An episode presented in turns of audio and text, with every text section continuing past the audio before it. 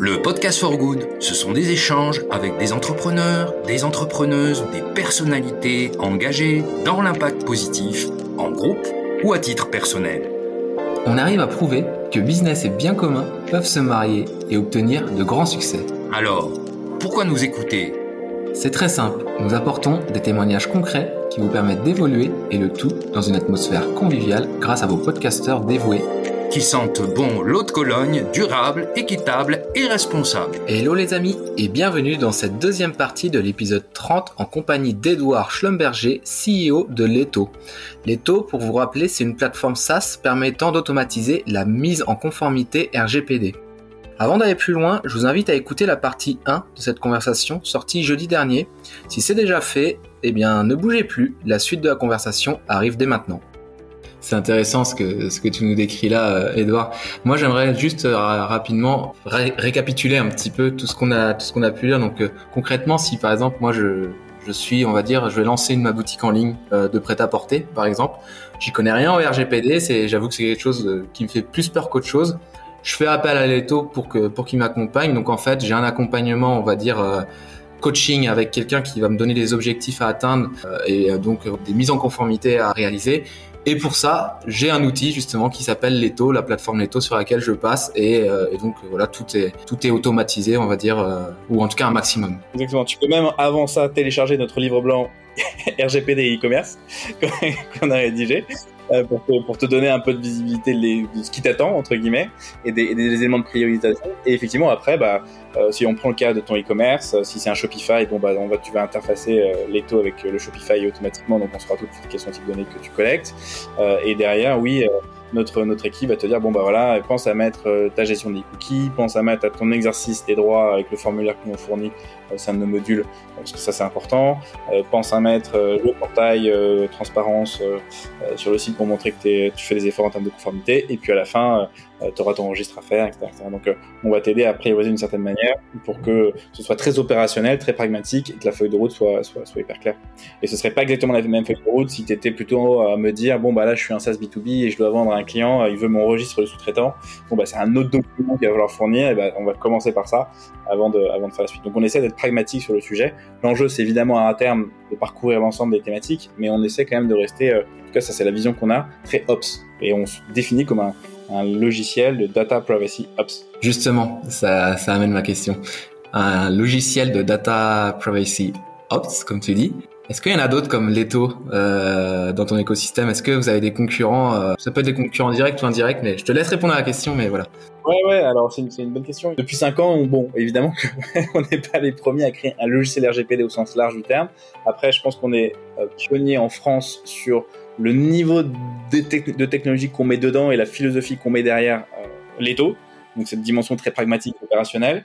Euh, donc oui, il y a un certain nombre de concurrents directs qu'on va appeler des logiciels RGPD, et le client, quand il veut s'équiper, parce que on le voit maintenant euh, qu'il y a un changement hein, dans, la stratégie d'achat et dans le, mindset des, des acheteurs, c'est de dire bon bah finalement pour ce truc-là, j'ai peut-être pas besoin que de services, et donc je vais peut-être voir s'il y a des outils qui permettent de faire le boulot. Donc historiquement, nos, nos concurrents, je dirais, étaient plutôt les avocats puisque c'est eux, il y a qu'eux qui vendaient de la prestation d'audit RGPD, et voilà. Euh, et, puis il y a les outils qui vont émerger, et parfois on va être euh, concurrent parce que euh, avec, avec, les avocats, bah parce que le client se dit bon bah est-ce que j'internalise et je fais avec un outil ou est-ce que je laisse tout à, à l'extérieur? Parfois on va au contraire travailler de concert et on fait des offres groupées où le client il veut à la fois de l'expertise euh, forte avec un avocat et en même temps un outil pour que l'avocat n'ait pas le temps, etc. Donc voilà, ça c'est ça dépend des situations on va dire. Euh, et ensuite, on a effectivement plein de logiciels RGPD français et européens qui sont, à mon sens, plutôt des outils pensés comme pour des juristes et par des juristes, la plupart du temps montés par des anciens avocats, des anciens de la CNIL, etc., qui sont plutôt des super formulaires Excel. Donc en fait, on va saisir des choses, il y a des templates, ça va relativement vite, mais pour autant, c'est pas rattaché à la vérité de ce qui se passe dans l'entreprise parce qu'il n'y a pas la connaissance des outils, il n'y a pas la connaissance des process, etc. Euh, et il y a de la veille juridique, enfin voilà, des trucs très très juridiques pour avoir un joli document à la fin, mais qui en tout cas nous c'est pas notre notre façon d'aborder euh, d'aborder le sujet.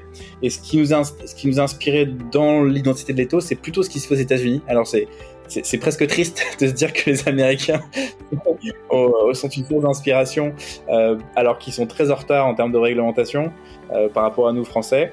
Et quand ils adressent un point de douleur là-bas, ils le font vraiment à fond. Et aux États-Unis, il y a notamment le CCPA euh, avec l'importance donnée au consentement et à la possibilité de retirer son consentement qui est très très forte.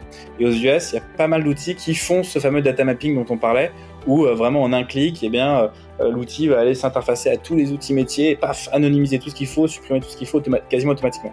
Et ça, c'est vrai que c'est une source d'inspiration pour eux parce qu'ils ont mis de la tech sur un cas spécifique qui est ce qu'on appelle l'exercice des droits. Hein. donc c'est quand je demande la suppression ou le retrait d'un consentement, la suppression de données, etc. et ils ont vraiment poussé le sujet et ça, c'était intéressant pour nous. Mais on, on, on, on regarde ce qu'ils font à ce niveau-là et on, s'en inspire évidemment. Et ensuite, on va quand même l'adresser et l'adapter à la problématique RGPD qui est quand même beaucoup plus complexe et beaucoup plus large que, que le simple CCPA américain. Et donc, après, qui peut le plus, peut le moins. Donc ça, c'est plutôt une bonne nouvelle. Mais, euh, mais, avec le RGPD, on sait qu'on va couvrir à terme, euh, normalement, euh, l'ensemble du marché européen. Et non, c'est assez intéressant ce que, ce que tu nous racontes là. Et, et je pense que justement, ça va permettre à beaucoup de gens aussi de se rendre compte un petit peu de déjà de l'ampleur de la tâche au niveau du, du RGPD et, euh, et puis bah, de comprendre que c'est pas quelque chose de seulement juridique. Il faut dramatiser. Ouais, voilà. Absolument, et il faut le dédramatiser, il faut déculpabiliser.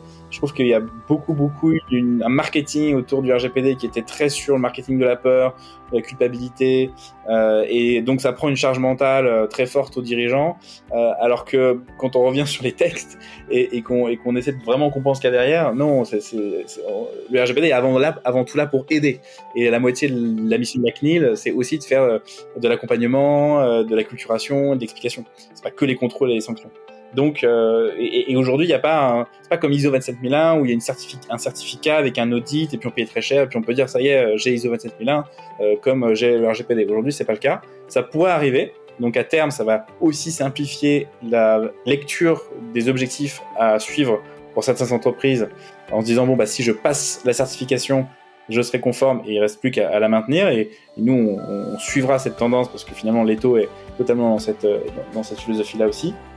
Mais en attendant, effectivement, euh, nous, on est dans une philosophie de, de, dire, ok, c'est pas grave, on va prioriser, on va faire ce que vous pouvez avec les moyens que vous avez et le temps dont vous disposez, et, euh, et on va vous mettre à disposition les outils pour faire ça au mieux euh, et, enclencher à minima la démarche pour réduire votre risque de violation de données personnelles, réduire vos enjeux de non-conformité et pouvoir, idéalement à terme, faire de cet investissement une valeur ajoutée soit pour développer son activité, soit pour améliorer son image de marque. Et donc de pouvoir communiquer euh, sur le fait que, bah voilà, oui, euh, j'ai fait tel, tel document, j'ai travaillé sur tel sujet, je connais exactement quelles données personnelles je collecte, je sais combien de temps je les conserve, euh, et, j'expose ça de manière claire et, compréhensible, et pas dans une horrible politique de confidentialité que personne ne lit, et qui n'est pas du tout un sujet intéressant. Alors que alors qu'il y a un travail qui est fait dessus qui est hyper, hyper, normalement, qui devrait être super rassurant pour les utilisateurs à la Mais même là-dessus, moi j'ai un conseil parce que quand le RGPD est arrivé, j'étais dans un énorme sas de jeux marketing.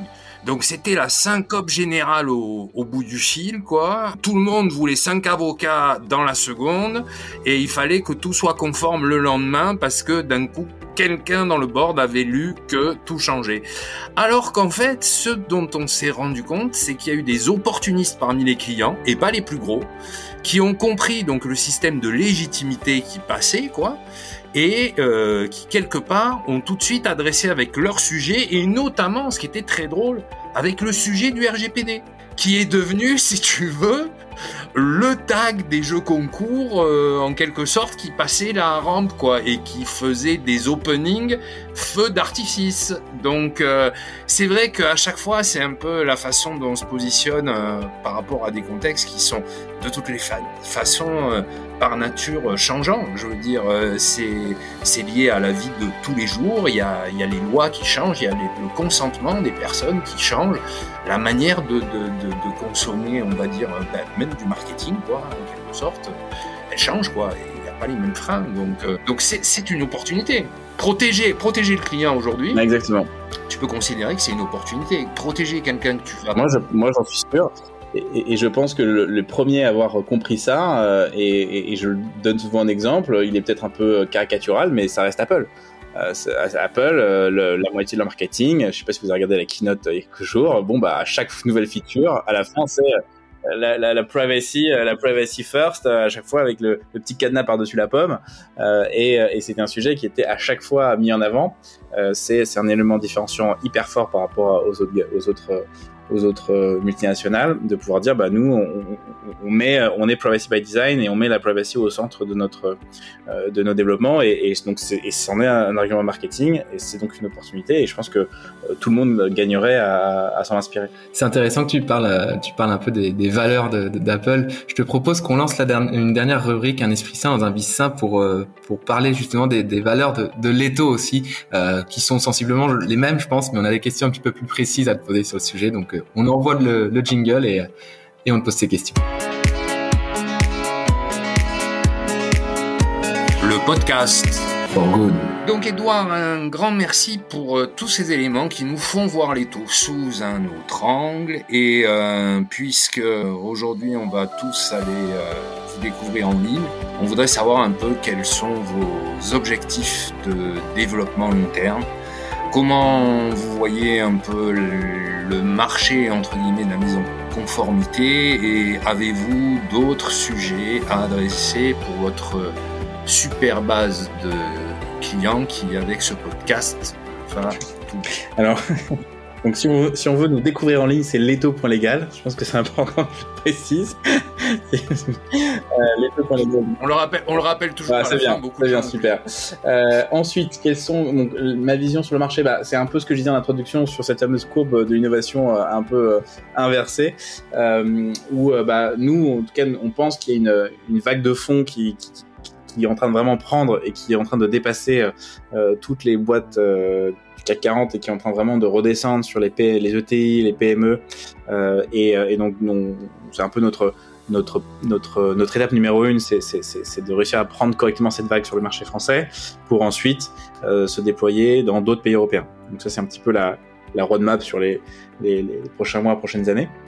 Euh, ensuite, sur le, plan purement fonctionnel, c'est-à-dire qu'est-ce que l'étau euh, apporte dans son périmètre, euh, on, on, a commencé à introduire des briques euh, d'intelligence artificielle. Alors bon, ça fait un peu buzzword, mais c'est la vérité, euh, qui permettent notamment de gagner du temps encore plus de temps sur la saisie et la recommandation dans, dans la solution et qui permettent notamment euh, de pas rentrer dans cette logique de template euh, un petit peu figé, mais plutôt d'avoir des suggestions qui sont hyper personnalisées à chaque fois, à chaque cas et à chaque traitement de l'entreprise. Et ça, c'est très très intéressant parce que ça permet de, de, de refaire ressortir des, des, choses beaucoup plus euh, pertinentes à mon sens que d'aller chercher des templates qu'on utiliserait pour un certain nombre d'éléments de conformité. Donc, euh, on va mettre, on met de l'IA, euh, on va aller toujours plus loin dans euh, ce qu'on sait faire de mieux, c'est-à-dire l'intégration auprès des SaaS et d'automatiser toujours plus de cas coûteux pour l'entreprise. Donc, je parlais tout à l'heure d'anonymisation dans l'exercice des droits. Bon bah, c'est pour nous assez naturel d'aller sur ce sur ce terrain-là, de pouvoir depuis les taux déclencher une orchestration envers soit les outils internes de l'entreprise, soit les SaaS pour aller anonymiser, supprimer les données quand c'est possible. Donc toujours plus euh, d'automatisation euh, euh, en ce sens. Et puis, je pense qu'on a beaucoup de choses à apporter sur le développement commercial. Alors, c'est pas étonnant de dire ça, mais vraiment, je pense qu'on peut devenir un vrai partenaire, copilote du directeur commercial quand il s'agit pour lui de répondre à des appels d'offres, de répondre à des questionnaires de conformité des grands comptes. Et, et là aussi, on peut mettre pas mal de briques d'intelligence pour l'aider à pré-remplir ces choses, pour l'aider à construire des supports de conformité qui rassurent le client, qui sont pas juste des trucs horribles que la CNIL fournit, euh, désolé pour eux, euh, de fichiers Excel que personne n'a envie de lire, mais au contraire que ça devienne des éléments qui soient à la fois de conformité, on retrouve ce qui est attendu, mais aussi des supports de vente entre guillemets et de réassurance beaucoup plus forts que ce qu'on peut trouver aujourd'hui sur le marché. Donc on a on a un peu cette vision de pousser la conformité non pas juste comme un simple centre de coût, mais vraiment d'en faire dans la mesure du possible à minima un, accélérateur euh, de développement économique ou en tout cas de réduire les, les temps de cycle de vente et, euh, de faire gagner en, en réassurance euh, en termes de prospection. Euh, donc c'est un petit peu la philosophie générale de ce vers quoi on va a priori. Toujours plus de gains d'efficacité, mais aussi toucher euh, les centres de, profit des entreprises euh, et, voir comment le RGPD peut s'introduire dedans. Oui, la partie euh, commerciale, en effet, il y a beaucoup de services qui peuvent s'appuyer et qui peuvent utiliser le RGPD pour s'introduire et d'autres prestataires qui, au contraire, sont sur de tels sujets critiques que ceux qui ne vont pas s'en occuper vont être disqualifiés, je pense, directement par leurs clients. Voilà. Et voilà. Donc euh, c'est typiquement euh, les, évolutions, on va dire un peu vertueuses d'écosystème, c'est que ça prend son temps.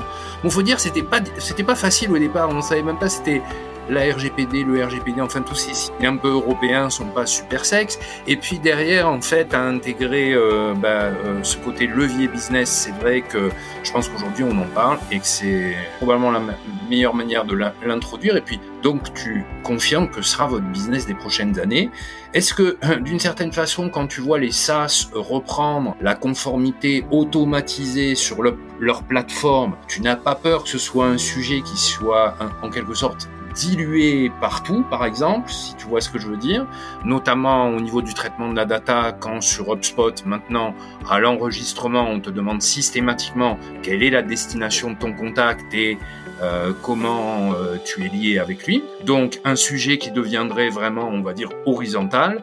Et est-ce que tu penses que tu, tu créeras toujours donc de la granularité des, des, des éléments de de captation du, public euh, autour du sujet dans les, dans les années qui viennent. Bah, euh, oui, parce que, euh, in fine, moi je trouve que c'est une super, c'est une, très bonne chose que des outils comme HubSpot soient, quand l'option RGPD est activée, très relou de le dire quand on ajoute un prospect pour dire bah, quelle est la base légale qui permet de le, qui permet de le saisir, etc. Donc parce que je trouve que c'est une façon d'éduquer le marché sur l'importance de ce sujet. Et ensuite, bah, une entreprise aujourd'hui, elle est tellement interfacée à tellement d'outils qui collectent les données personnelles qu'elle euh, a quand même besoin de gouverner dans tous les cas l'ensemble de ces outils-là. Et je pense pas que le sens de l'histoire, c'est que les gens aient moins d'outils, mais au contraire, on voit euh, plein plein d'outils qui viennent, deviennent de plus en plus spécifiques euh, pour chaque cas métier. Et donc, euh, un outil comme Leto qui vient aider à la gouvernance générale de, la conformité me paraît être plus que jamais pertinent et c'est plutôt le sens de l'histoire à mon sens. Euh, simplement, effectivement, si chaque outil a fait le, bon travail d'avoir les, bons workflows pour, à minima, de, manière individuelle, respecter au mieux le RGPD, bah ça c'est une très bonne chose, ça simplifiera dans tous les cas un peu le travail du, du DPO à la fin. Mais ça ne va pas l'empêcher, ça ne peut pas l'empêcher euh, de, gouverner euh, sa politique au sens large, hein, dans tous les cas. Et, l'autre axe dont on n'a pas beaucoup parlé, mais sur lequel nous, travaille beaucoup, et parfois on ne fait que ça chez certains clients, c'est la sensibilisation aux collaborateurs. C'est-à-dire que, au-delà des outils, au-delà des données personnelles, au-delà des process, euh, le vrai risque, et ça c'est quelque chose qui est assez proche de la cybersécurité en, en, point de douleur, c'est le comportement des gens, c'est leur compréhension de ce qu'est une donnée personnelle, on en parlait tout à l'heure, c'est euh, savoir ce qu'il faut et il faut pas faire sur une donnée personnelle, ce qu'on peut collecter ou non dans un CRM, parce que même si je dis bah, j'ai intérêt légitime d'avoir ce, ce, lead, est-ce que c'est ok de raconter euh, sa vie perso, euh, son orientation politique, euh, pour avoir le bon icebreaker la prochaine fois que je le vois, ah, alors le vote la dernière fois c'était comment, ou l'orientation sexuelle ou religieuse. Donc, donc, donc, donc, il y a ce sujet aussi de sensibilisation à la protection de la donnée personnelle des équipes, et ça c'est un très très grand chantier que nous on a on arrive à adresser euh, avec une approche un peu innovante qui s'appelle le micro-learning et d'automatiser tout ça plutôt que d'avoir des gens enfermés dans une salle pendant une demi-journée où on parle RGPD qui emmerde tout le monde. On fait ça de manière beaucoup plus euh, souple, personnalisée et surtout avec de la data à la fin. Donc on est capable aujourd'hui de donner un score de maturité d'une organisation en matière de conformité RGPD sur la sensibilisation des collaborateurs. Euh, et ça, pareil, bah, c'est pas quelque chose qui, dans tous les cas, euh, ne va disparaître, bien au contraire quel que soit le niveau de maturité des sous-traitants euh, en matière de, de, RGPD derrière. C'est vrai que chez Leto, on, on essaie de créer une, entreprise où il fait bon travailler, entre guillemets. On, est, on teste des choses pour, euh, pour, euh, pour en tout cas recruter et conserver des talents parce que c'est un des grands enjeux aujourd'hui des, entreprises, c'est la rétention des talents. Euh, et on veut aussi créer une entreprise qui, nous ressemble et qui soit alignée avec ce qu'on a envie de, construire. Pour, pour l'anecdote, hein, très personnel. Euh, on était en pleine levée de fonds quand j'ai eu mon deuxième enfant avec Benjamin. J'ai eu mon deuxième enfant et la levée de fonds c'était avec Benjamin. Euh, et, euh, et, euh, et, donc aujourd'hui, bah, on vit pas trop le, cliché de la start-up du, du start-upper qui bosse jusqu'à minuit euh, tous les soirs. Moi à 17h, donc dans pas longtemps, je vais devoir partir aller chercher mes enfants à la crèche et je fais ça tous les jours parce que j'ai deux enfants qui ont tous les deux sont à la crèche. Donc et, et, donc ça, ça fait partie entre guillemets, je pense, des nombreuses petites choses au quotidien qui, créent une, une autre dynamique qui est pas celle de la start-up cliché. Ça, c'est le premier élément de, contexte. Et, euh, et, on voulait pas, avec Benjamin, revivre des années qu'on avait eues avant où on, on à fait comme des dingues, finalement pour peut-être des valeurs assez limitées en termes de production. Et là, on essaie plutôt de, se concentrer sur ce qui est vraiment essentiel quand on travaille et, d'avoir du temps pour nous à côté. Ça, c'est un premier élément. Euh, le deuxième élément, c'est que côté client, euh, on essaie de mettre vraiment, ça c'est peut-être un peu bateau, mais de mettre le client au centre de, de nos préoccupations et, et, la manière dont on essaie de le faire, notamment sur ce sujet RGPD qui est pas simple comme on l'a vu précédemment et qui parfois voilà est un peu anxiogène aussi pour euh, pour, le, pour les futurs clients qui veulent s'équiper qui veulent se mettre en conformité. Et eh ben c'est c'est ce que j'ai dit tout à l'heure, c'est c'est d'essayer d'être dans une démarche d'aider le client à acheter ce dont il a besoin et pas tant d'être là pour lui vendre quelque chose. Et donc ça, ça change un petit peu la posture du commercial, euh, parce qu'en fait, on est plutôt vraiment des consultants. Euh, et notre premier contact, c'est de valider euh, effectivement son besoin, de valider si on est bon match entre guillemets, et de voir si on va vraiment pouvoir lui apporter de la valeur. Et ça, ça, ça se traduit également dans notre structure de rémunération, puisqu'aujourd'hui les, les, les, commerciaux ne sont pas incentivés sur euh, la euh, sur la sur le chiffre d'affaires qu'ils réalisent chaque chaque semaine. Donc on a effectivement des, des commerciaux qui, euh, qui, qui n'ont pas de prime euh, au résultat euh, spécifiquement. Ils ont, en tout cas, on, c'est pas de manière directement indexée. Euh, et puis, euh, bah dans les dans les perks un peu marrant, et je pense qu'on est un peu les seuls startups à, à faire ça. Bah, ça c'est de mon expérience. On essaie de proposer, euh, si demain on avait des collaborateurs ou collaboratrices qui avaient des enfants, de prendre en charge toute partie des places de crèche parce qu'on sait que c'est très compliqué.